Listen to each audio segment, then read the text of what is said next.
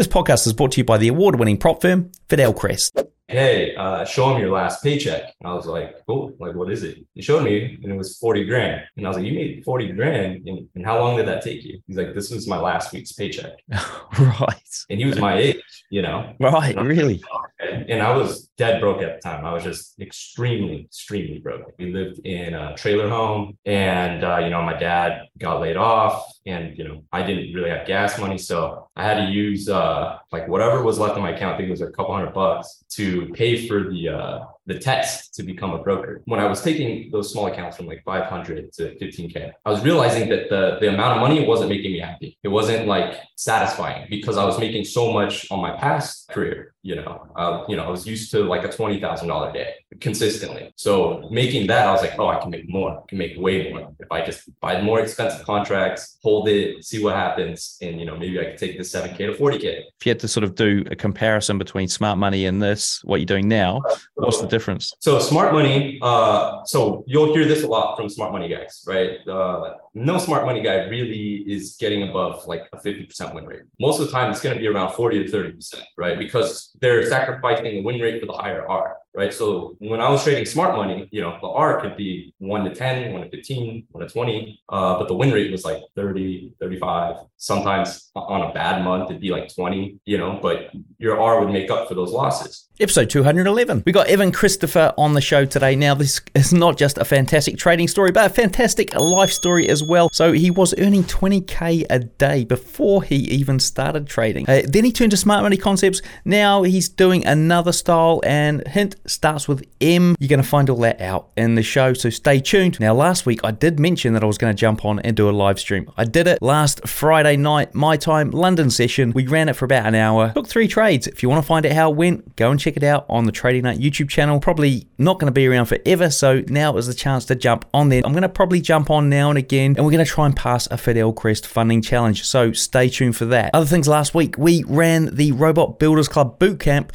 where we created a bot called the Lazy River Strategy. This spot is going to be available for anyone that joins the Robot Builders Club this January or February 2023, and you guys will get access to the recordings that we did in the bootcamp and the download of that Lazy River Strategy. Now, to get it, mention Lazy River in an email to me when you join. All right, folks, enough from me. Let's hear from my sponsor, Fidel Crest. Fidel Crest is an award winning prop firm that funds traders with up to $2 million and offers generous profit splits up to 90%. So, one thing that really sets Fidel Crest apart is their no minimum trading days requirement on their challenge and verification stages. On top of that, traders who successfully pass the challenge and verification stages are eligible to receive a bonus payout of up to 30k on top of their funded stage profit split payout on performance. And be sure to use promo code TradingNut, all one word, to get 10% off your next challenge. Click the link in the description below or the card above to find out more. Righty-ho, folks, here we are. We've got Evan Christopher here on the show. Uh, Evan is the author of uh, The Market Makers Matrix,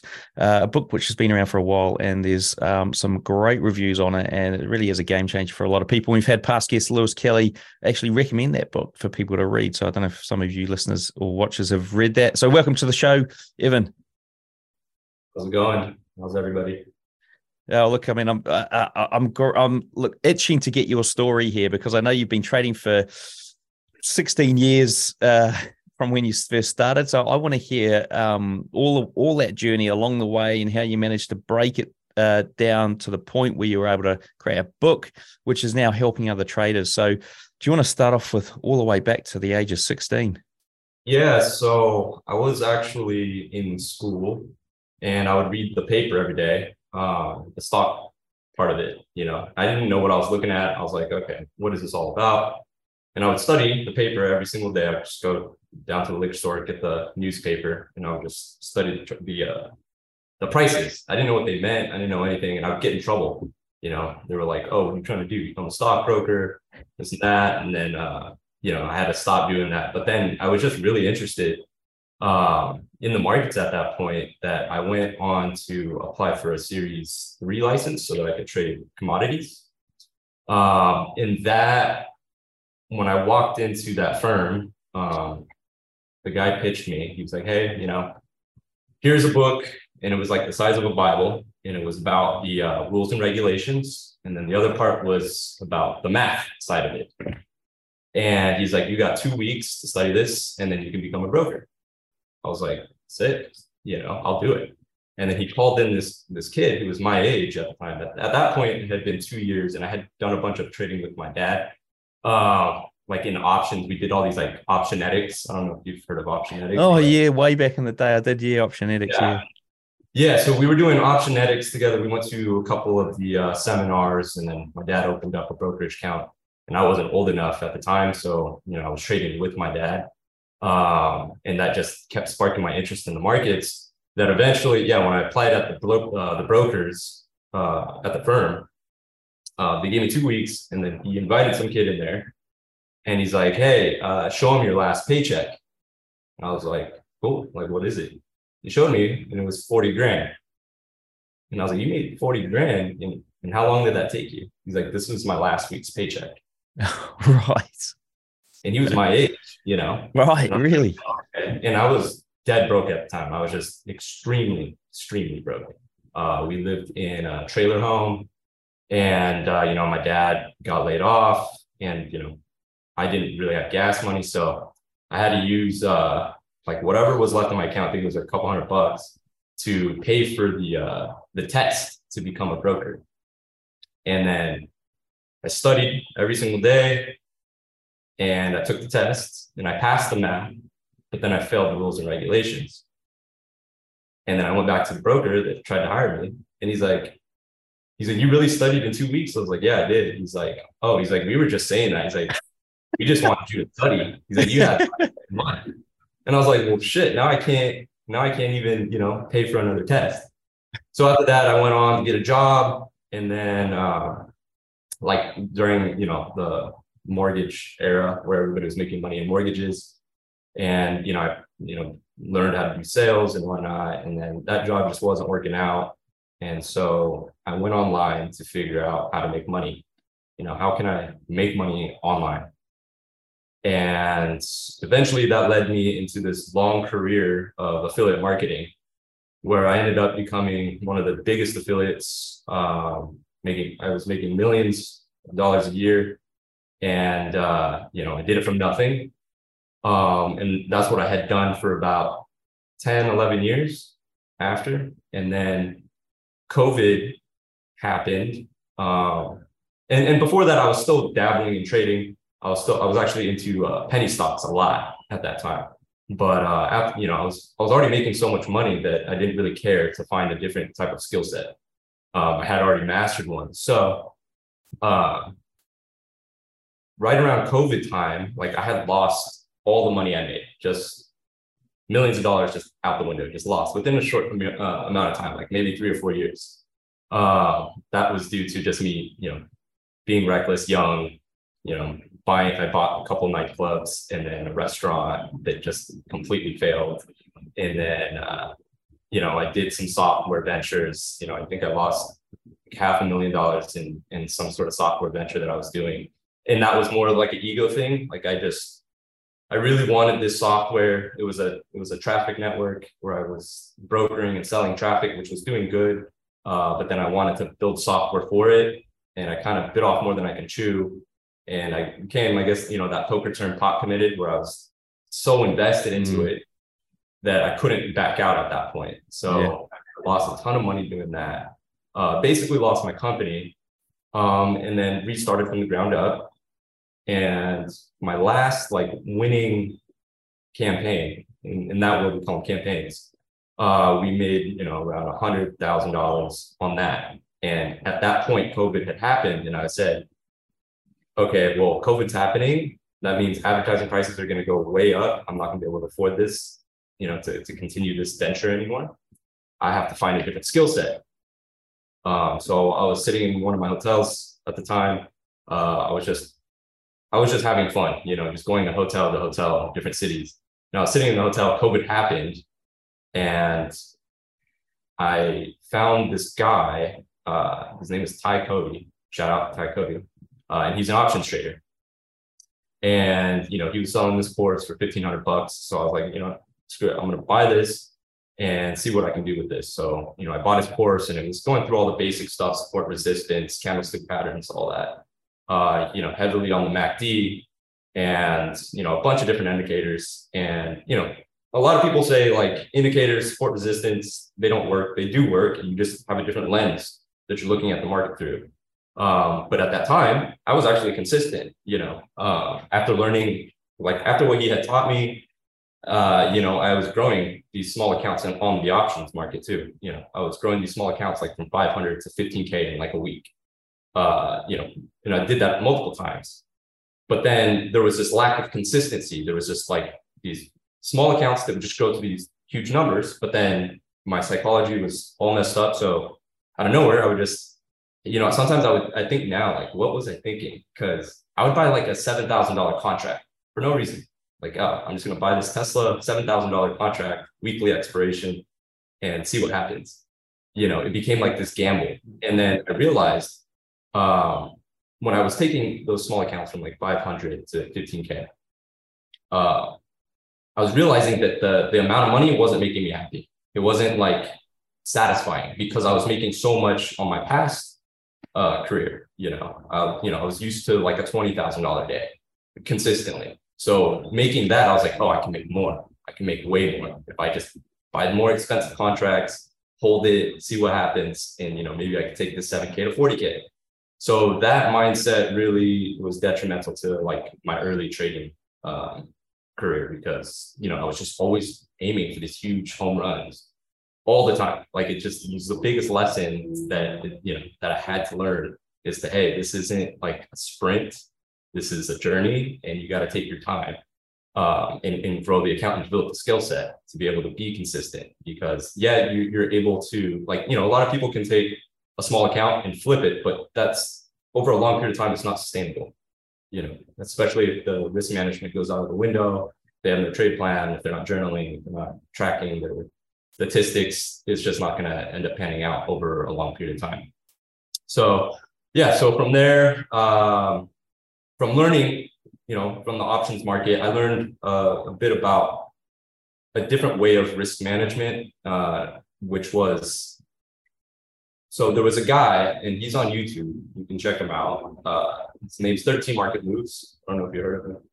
No.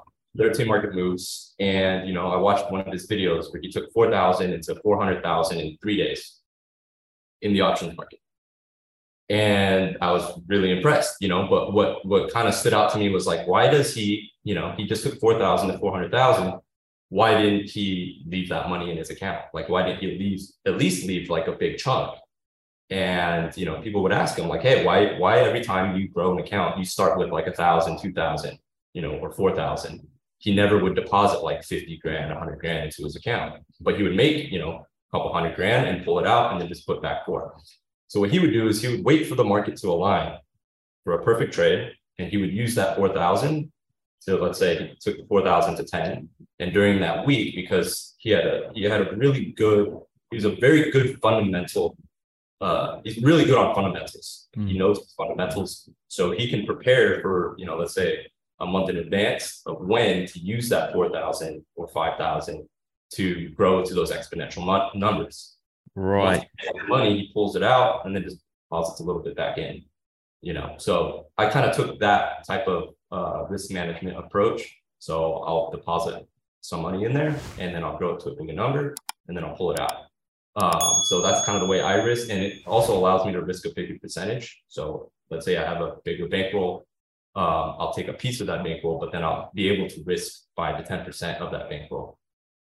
Um, but anyways, from, from that part of it, you know, from the options part, I switched uh, because like I said, that, that point of consistency just wasn't there. And I was just like, all right, you know, I keep blowing these, uh, these option accounts. And I think I lost around $60,000 in like maybe my first year. Um, so I, I just started studying on YouTube and then I came across ICT. Um, I came across one of his videos um, randomly. It was just like a random video. I never studied the Forex market. I actually thought it was a scam. I was like, you know, what is this? The MT4 looks like a scam. These brokers look like a scam.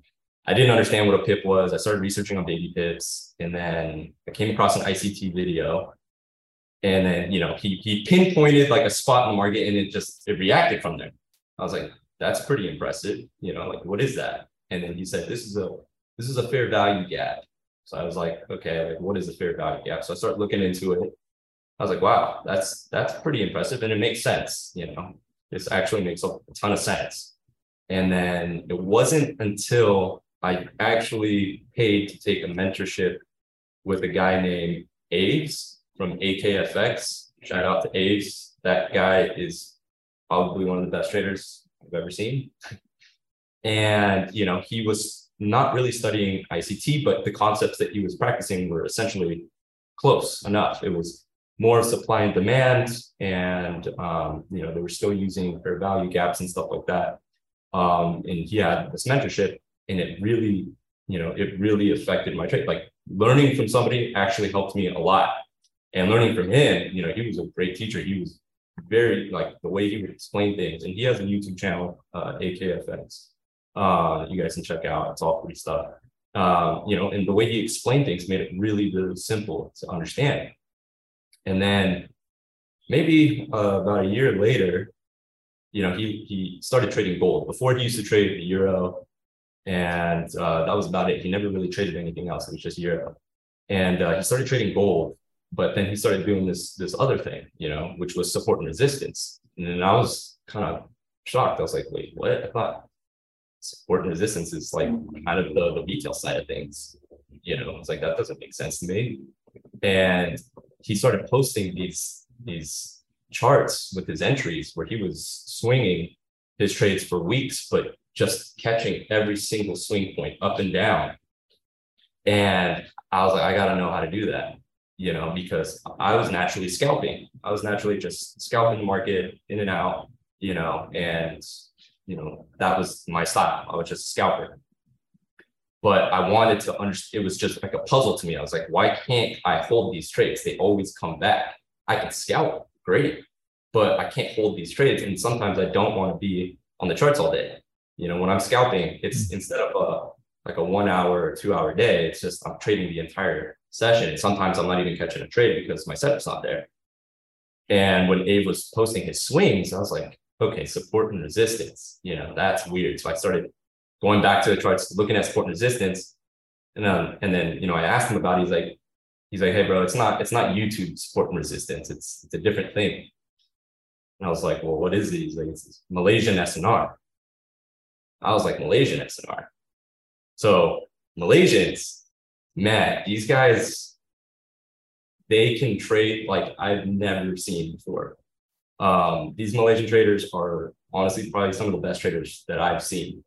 And what they developed, which is basically uh, it's called advanced SNR or Technic SNR, is a completely different view of SNR strategies. It's not just uh, support and resistance zones. It's actually very, very accurate, and the way uh, they approach the market makes so much more sense than anything I did with smart money right? So when I was trading smart money, that made sense. But then there was that that issue of holding my trades through, you know, um, and and understanding like the direction, like the overall main direction of a move, right? Because you have multiple time frames. You have H1, H4, daily, weekly, monthly, and they're all sometimes they're aligned in the direction, and sometimes they're going in opposite directions. So you can get really lost, especially when you start dialing down to the lower time frames, like in 15 and 5 and 1. Um, you know, and so to me, I was like, okay, I can trade M1 and M5 and M15 fairly easily. I can trade those and, and make, uh, you know, scalps, a couple, scalps a day and, you know, be done. But I want to learn how to hold and swing my trade so I don't have to be on the charts. So that's where my journey started into this Malaysian SNR, which is very hard to, it's very hard to learn because you have the language barrier you know, so it, it was it was really difficult. So I kept seeking out mentors for you know the, the whole advanced SNR, and I probably went through about ten and eleven of them uh, until I found one that was really you know like could could speak English very well and you know show me the right path because some of them you know they they would teach you but it just didn't make sense or some of it would just give you a little piece and you just couldn't really like put it together until you had like a real solid mentor um yeah and that mentor completely changed my trading and it just opened my view of the markets into just a completely, completely different perspective. It's nothing like I ever seen before. Had nothing to do with smart money. There was no, I didn't have to worry about liquidity. I didn't have to, uh, you know, do the classic uh, stop hunt, break the market structure, return to origin. I didn't have to do that. I didn't have to pay attention to cycles. I didn't have to pay attention to timing. Um, so to me, it just it kind of freed me up from mental capital, right? Because when trading smart money, you have to you have a lot of things that you have to um, reference before even entering the trade. You know what I mean? I have to I have to make sure that you know I came out of the higher time frame supply or demand zone or order block, whatever you want to call it. I have to make sure that there was a liquidity run. I have to make sure that there was a fair value gap that price can come into. But then even if it does come into a fair value gap, does it come into consequent encroachment? Or does it come to the high end of the uh, supply zone or order block? You know, so there were certain things that they're just I was missing a lot of trades, right? So when I was trading smart money, even though I had the patience to wait for the trade to come to me, there was times where I would just wait four or five hours and the trade would never come. It would just run. You know, I'm like, dang, like how I keep missing the trade. And sometimes I miss trade because uh, a lot of smart money traders, I, I don't know uh, from the ones you've talked to or whatnot, but you know, uh, a lot of them use M1. We use M1 a lot in SMC, M1, M5.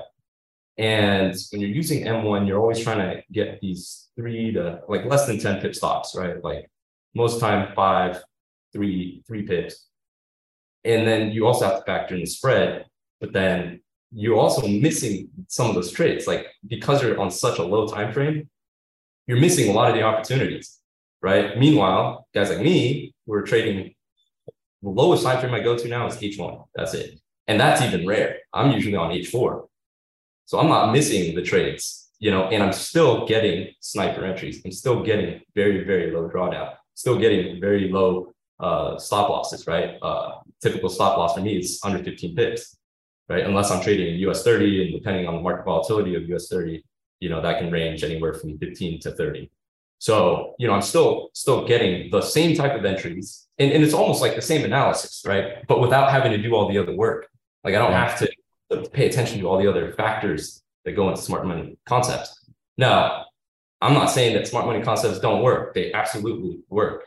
You know, and I still view the markets from that perspective sometimes because my after all those months and sweat equity of hours into those you know sessions like that's just ingrained in my brain so i still view the markets in that way sometimes but uh, the way i trade now is just completely different than i had ever expected it to be and, and if you have to break down the the i suppose the stats around when you were doing smart money versus what you're doing now with this advanced SNR kind of stuff, what would what would they look like?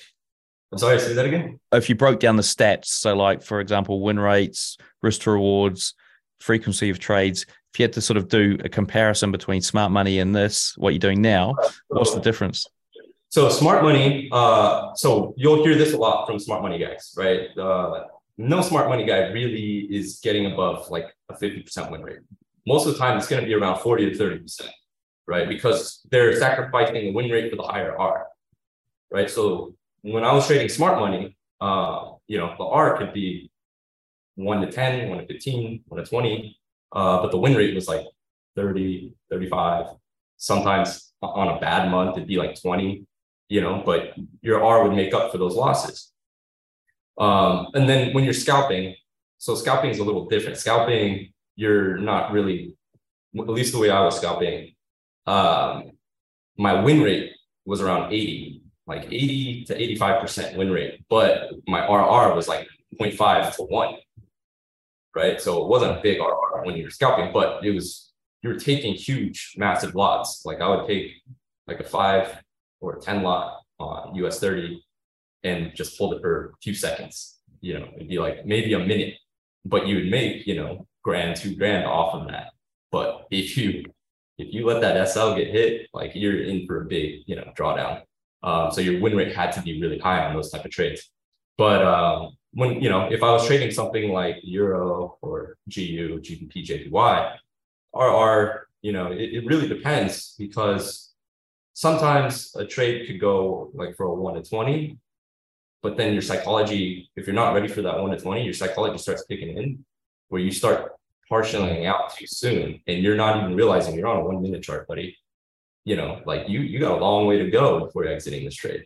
So it could it could potentially turn into a one to 50, one to 60, but you you exited so early because your psychology isn't there to hold a one to 20 trade in, in a mm. full position. Usually you're going to be taking partials at like a one to five. Uh, if you're really like, I, I, would say a one to 10 is still kind of sketchy to take a, a, a partial at, or not yeah. sketchy. It's kind of uh, early to take a partial at, especially on M1. Um, but you know, most most guys are, are taking partials at one to three and then letting the rest of their position win. So you're not even really getting a true RR of what what most people show. Most people are, oh, look at this trade went to 20, but you took partials at one to three, one to seven, one to 10, one to 15. You basically ended up with like a one to four, you know, in total. Uh, but for me, with the uh, Malaysian stuff, my typical RR is about one to five.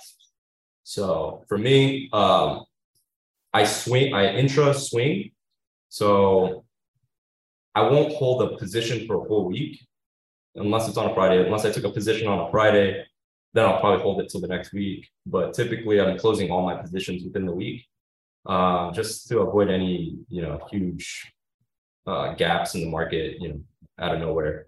Uh, like if something gaps my SL, which has happened in the past, where something gaps my SL.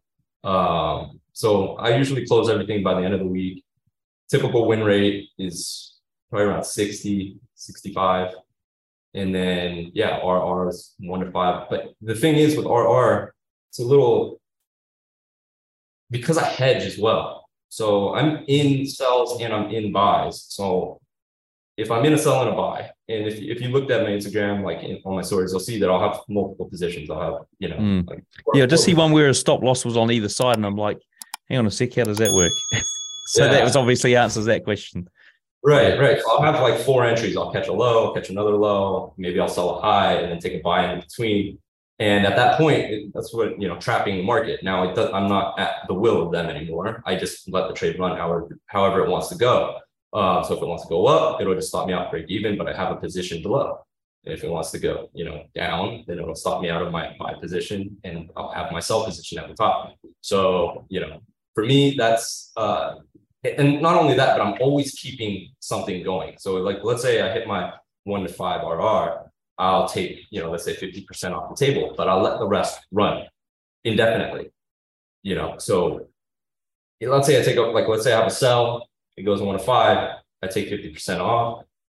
And then I have a buy below and it takes the buy out. Like let's say I have a buy limit below and it takes it out, it hits my SL. That position that I had at the top that's running one to five is now making up for that loss that I had at the bottom that I took, right? Mm. And then I'll just keep holding that trade.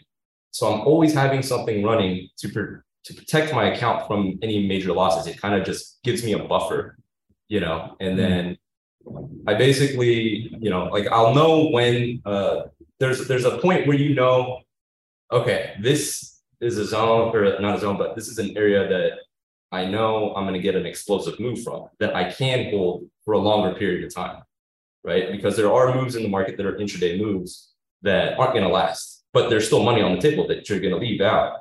But there's moves that are also, okay, this move is probably going to have a high probability of lasting for a week or two weeks.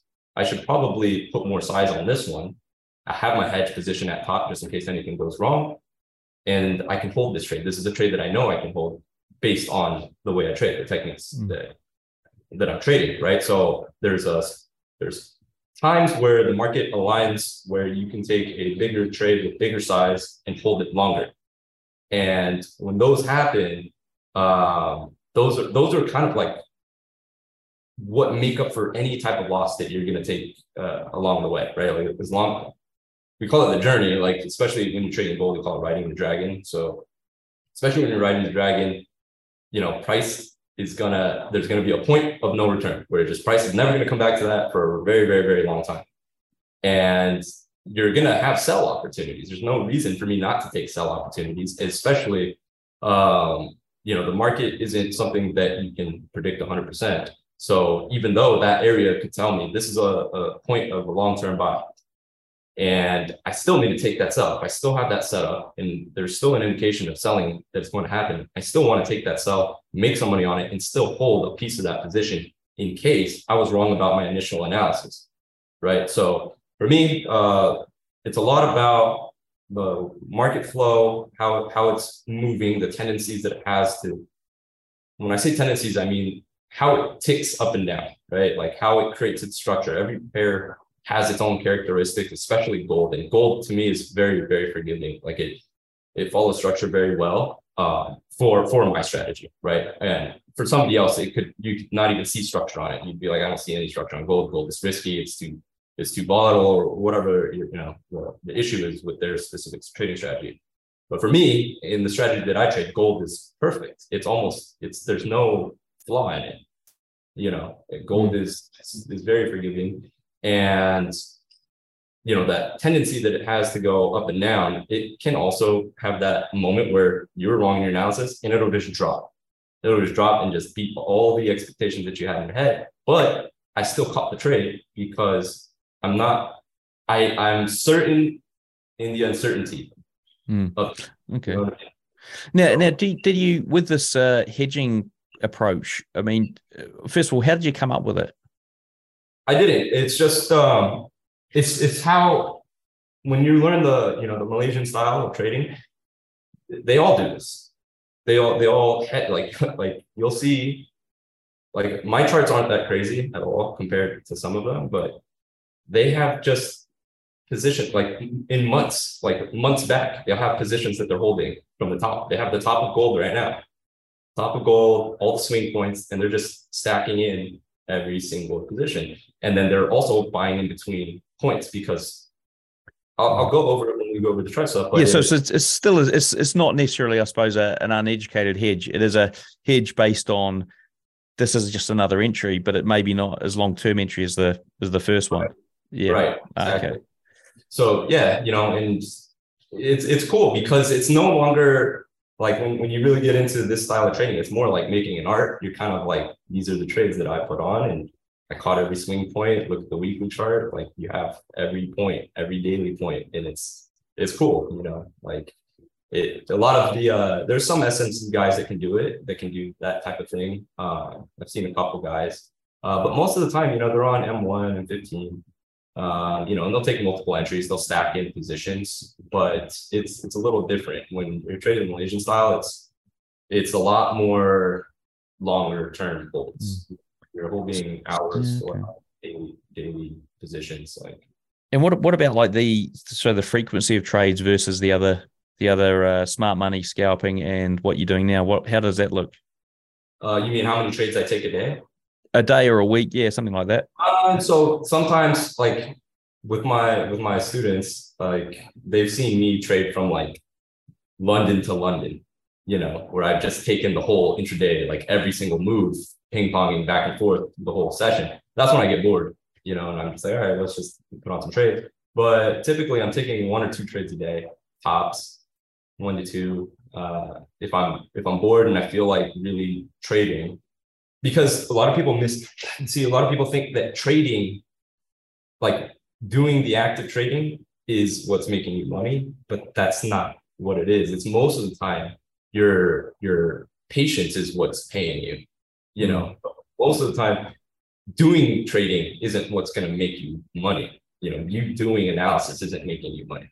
It's you being patient for the price to come to you and then understanding how to execute that uh, is what's going to make you money, not the act of let me take a trade, let me take a trade, let me take a trade all day long. Yeah. Uh, that's not that's not what is going to you know make you a consistent long term uh, successful trader. You have to you have to really understand your strategy. If you understand your strategy, yeah, you can you can spot an entry or a setup, but then you also have to know when that setup is going to possibly hit you know your SL when you're not safe in the trade anymore, when the trade is probably like overdue now. The trades you should have taken profits already. You know when the the point of it switching direction is going to be.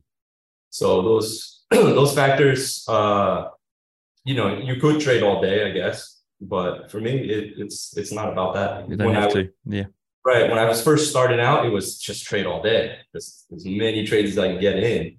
you know, and that that's obviously doesn't work. That's over trading, you know. So I yeah, I don't I don't try to take more than one or two trades a day. Okay. Um, and if I do, it's just because I'm bored and I just want to just do something impressive. Right. Okay. Now, what what about um what about like so you talked about back in the day when you're doing the affiliate stuff, you were making 20 grand a day. Uh, have you found that you're now able to sort of eclipse that or get to a level that no. you're now going? No. Or is it, have you changed your mindset around that, that kind of thing? No, I haven't reached that level yet. I haven't reached a 20 grand every single day thing. It's a different business model. Mm-hmm. Uh, with affiliate stuff, it's you set up a campaign, right? But it could take you four years. It could take it took me four years to, to see the success in it. Um, and when I did, when I did see the success, because okay, here's the difference. When when you're doing affiliate marketing, you can set up a campaign and you get data back, right? You get ad data, what what landing pages worked, you know, what ad networks worked, what creatives worked. And then you can say, okay, I have data that I purchased and I can use that data. Okay, this placement wasn't working, this ad creative wasn't working, but this one was. So I can invest my money into that, to that specific placement, that ad creative, that funnel, whatever. So you're buying data when you're trading, you're also buying data, but unless you're viewing it that way, you're going to be lost because a lot of people are just they're taking trades, but they don't know why they took the trade or they're, they're not extracting any sort of data from it. So it's just a waste of money. And that's what keeps you in the loop of losing consistently because you're not you're not extracting the data. You're just you're just trading and, and you're you're not even you're probably using the same strategy and wondering why it's not working. Right. Like you're like, okay, uh, if I trade, let's just say, for example, a fib level, a 62% retracement level, if I keep trading that, maybe this way, this time, today, whatever, it will work. But there's no significant uh, extraction out of that. You know what I mean? They're not they're not building a data set where they can say, okay, here are you know the trades that are working, and here are the trades that are not working, and I need to focus on the aspects of my trading system that do work versus the ones that don't. Like I'm, I'm wasting money trading without having data. And the best part is with trading is you can do it for free. You yeah. get all the you need for free. With marketing, you can't do it for free. You can't just go and run ads for free, right? So for me, when I was doing the uh, affiliate stuff, it took four years of losing money until I hit something that made me a ton of money. And at that point, it was, you know, there was more time into that that uh, you know, four years of my life went into trying to make, you know, a million dollars. And then, and then, yeah, it, it, paid off eventually, you know, I made it, but, uh, it just, it's different than trading with trading. You could, you could trade for six months. And if you do everything correctly and you, you really take, you know, advice of people and not have this ego, uh, you could be profitable after six months. You could be profitable after a year you know, if if you really, you know, buckle down and got your psychology going and, you know, not try to rush the process, you could really, you know, do something good. You maybe not even be profitable, at least a break-even trader, which is mm-hmm. still a good thing to have in your first six months or a year. You know. What what about like you're talking about data there? I mean, what did you do around the knowledge and the data you had when you had the SNR advanced stuff? How did you how did you sort of get that confidence in it uh, to start trading it live? So I was just I was extracting data from certain points in the market of where a reaction is most likely going to happen, and the specific entry model for when price reaches a certain level. So I started building up a spreadsheet. You know, I had a spreadsheet and I would track. Okay, is it better to sell from let's say a resistance becomes support or a support becomes resistance? Is it better to sell from that or buy from that, sell or buy from that level? Or is it better just to sell or buy from resistance or support? Right. So if I was selling, you have you, know, you have three levels uh, where you can take a sell from. You have resistance, you have a QM level, Quasimodo level, and then you have your support becomes resistance level. Now those are three data points. And then we also take the data point from, let's say, a daily key level. Okay. When we hit a daily key level and we form that certain market structure, which point does it typically come back to? Does it come back to the resistance becomes support or support becomes resistance? Does it come back to the QM level or does it come back to resistance? Which one is more frequent? So those are the type of data sets that I was building. And then I would look at, okay, we came from a daily level. Where are we most likely headed if we broke structure on the daily versus if we broke structure on H4?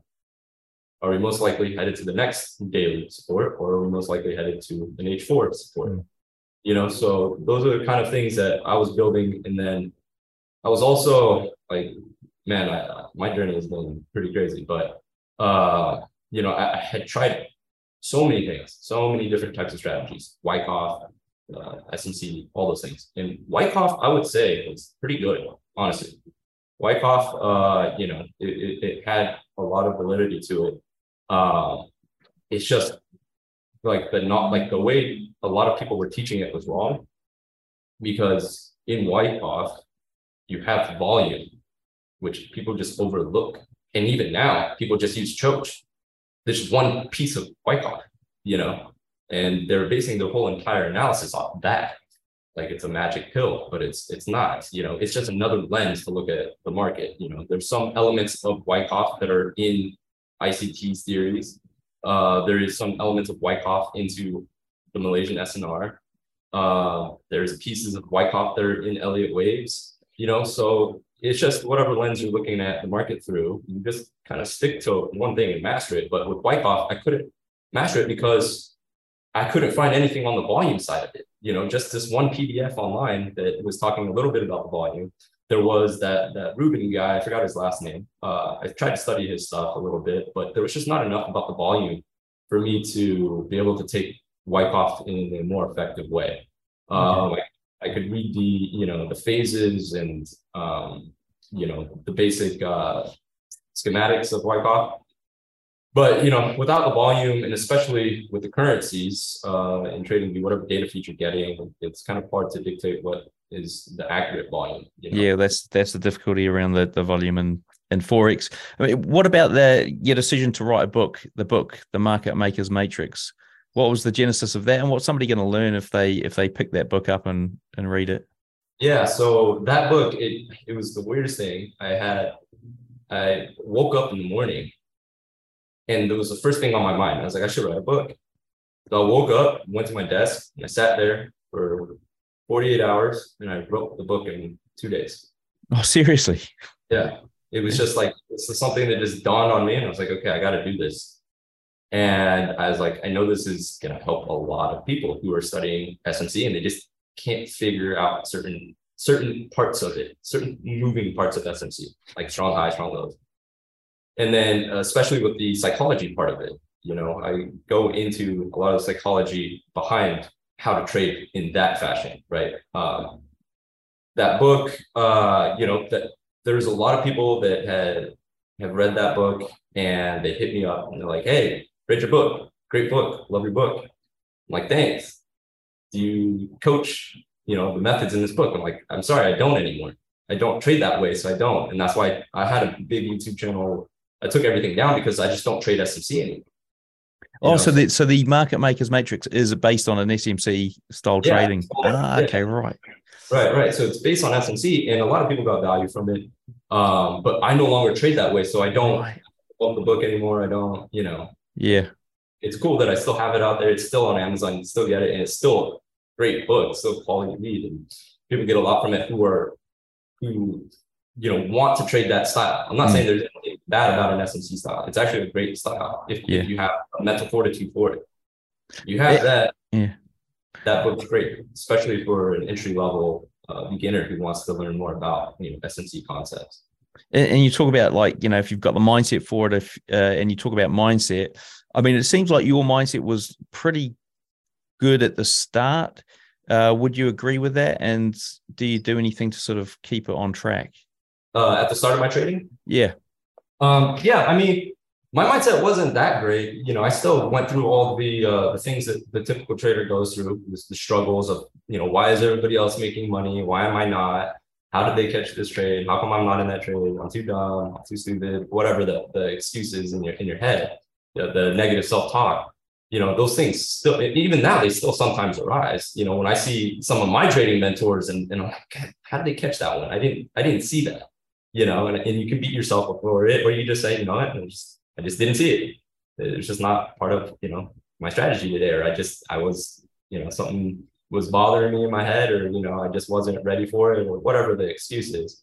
Um, but no, I had I had a plenty of tough times. I've had time. I've broken down crying on my computer before. You know, like it, it was a very frustrating journey. Okay.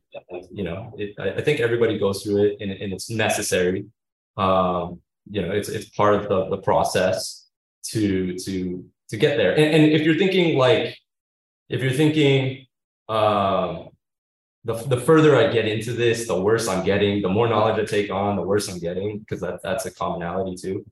Is uh, you're you're not getting worse. You know, you're just you're you're putting more uh, pieces to your puzzle, and you know that's something that I learned from somebody on YouTube. You know, when I was going through that phase, I was you know, dang, the more I know, the, the worse I'm getting. You know, um, and I, I, picked up that psychology tip. It's like, no, you're not, you're not getting worse. You're you're actually learning what you need to be learning. You're exactly where you need to be. Mm. Uh, you're just you just have an information overload. You know, yeah. so it, it's kind of I, I, would say trading is one of those things where you have to learn a bunch of stuff and then forget most of it. You know. Yeah. It's then, funny, but it, it just reminds me of my golf.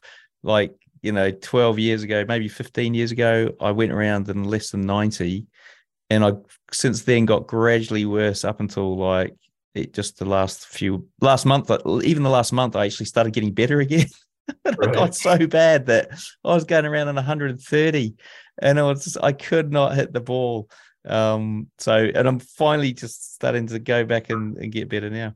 Right um we're going to dive into the quick fire round here and then uh then wrap up. So um first question is how long did it take you to go from trading newbie to consistently profitable? Uh, probably, let's see, like two or three years, like two and a half to three years. And that was based on that was starting from what point? Because you did start when you were 16, I suppose. So I mean, yeah. That, so yeah, I mean, when I was when I was trading penny stocks, I was profitable. Um, you know, so I had that early, I had that early um lesson in trading. I knew like what trading was about. It wasn't like I just dived into something new. And I also had, you know, uh, success in the options market as well before I dived into forex. So I kind of had the uh, the psychology a bit. You know, I had a little bit of psychology skills, mental skills. Um, I had skills before entering into forex, so the transition wasn't that hard. You know, so I would mm. say yeah, around three years to see like two and a half to see any sort of consistency. Okay. Yeah. Okay. And, and just to, for people listening, if you stay to the end, I'll tell you a fun fact around penny stocks at the end of the show. Um, what's your favorite entry setup? Uh, breakout pullback entry. As simple as it sounds. Uh, what strategies do you use for exiting trades and managing them? Um, I use key levels. And do you use any break evens or trailing stops or anything like that? Yeah, yeah. Uh, I always use a stop loss, and and if uh, market reaches a certain point, I'll set my I'll sell the break even. Uh, what's your recommended trading book or resource? The Market Makers Matrix. Yeah. Uh, Mark Douglas, uh, Trading in the Zone. Uh, okay. that's that's a really good book to help with your psychology for sure. And what's your preferred broker and trading platform? Um, right now, I would say I'm always testing new ones. There's one that I'm testing right now called N1CM. Uh, and the reason I'm testing this is because they have a thousand uh, leverage. So one to 1,000. Hey folks, ever wonder what broker I use? Well, I use Hanko Trade. It was a no-brainer because I was looking for a broker with good trading conditions and one that wouldn't restrict my leverage. Now, by joining Hanko Trade, I've also cut down my trading costs significantly with their super low commission of just $1 per 100k. You can learn more at hankotrade.com or just click the link I've put in the description. Okay. And is that MT4, MT5, C trade or something uh, else? MT4. Uh, and what was your worst ever trade? Do you want to walk us through that? Yeah, my worst trade was uh, AMC recently, actually, probably a couple months ago. Uh, I actually sent out to my Telegram group at the time. I said, hey, uh, I probably should buy an AMC. And I bought AMC and it was, you know, for um, 1,000 to 10,000 in one day and then quickly blew that the next day. Oh, jeez. Yeah. um, if you could leave our listeners with one piece of advice, what would it be? Um, not to give up, to keep pushing, and do not trade with live funds. Like, just stop. You know, like you have demo, get consistent on there. get consistent on the demo. You can take as many shots as you want and you're not going to lose any live money. There's no point to trading uh, with live funds unless you got something going for you. Cool, cool. Look, before we wrap up, what's the best way for traders to get hold of you? Uh, you can check out my website, uh, blackrabbitfree.com. I give free tips, free resources, and uh, free lessons. So you can definitely check that out. Okay, cool. Now, for those that did stick around to listen to this penny stock story, it's not that good, but uh, I was watching an episode of Below Deck, this reality TV series last week, and I'm like, what the hell? They got Tim Timothy Sykes was on there as one of the guests on the on the yacht, uh-huh. and I'm like, damn it, I've interviewed that guy in like episode. I can't remember. What it was my first podcast, 52 Traders. I'm like, I've interviewed that guy who's on uh who was on Below Deck. Couldn't believe it. If you want to go and check that out, I think it is in the members area of Trading Nut um, under the 52 Traders podcast. Right. Look, a big thank you to Evan for sharing with us today. Everything we've discussed here, along with all the links, are in the show notes. To find them, simply search for Evan in the search box on tradingnut.com. Until next time, wish all my listeners trading happiness and success. All right, folks, there you have an interview done and dusted with Evan. Now, we did rec- record a video after this where he breaks down his advanced SNR trading strategy. This is pretty crazy stuff. Never seen it here on the channel before. Go and check it out over there on the YouTube channel. Uh, other things to remember, we've got that live, those live streams happening. So we're going to be doing some stuff with the FidelCrest funding challenges over there. So go and check those out to be in as part of that. Uh, other things, the Robot Builders Club. If you do want to join in January or February this year, 2023, I'll give you that boot camp recording, the recordings of the boot camp, and also the download for the Lazy River. So hit me up, Lazy River support at uh, tradingnut.com, and we'll get you that boot camp when you join the Robot Builders Club in these two months. All right, folks, thanks for watching, thanks for listening, and we'll see you in the next episode. Which, if you're on YouTube, you can click around and get access to that now.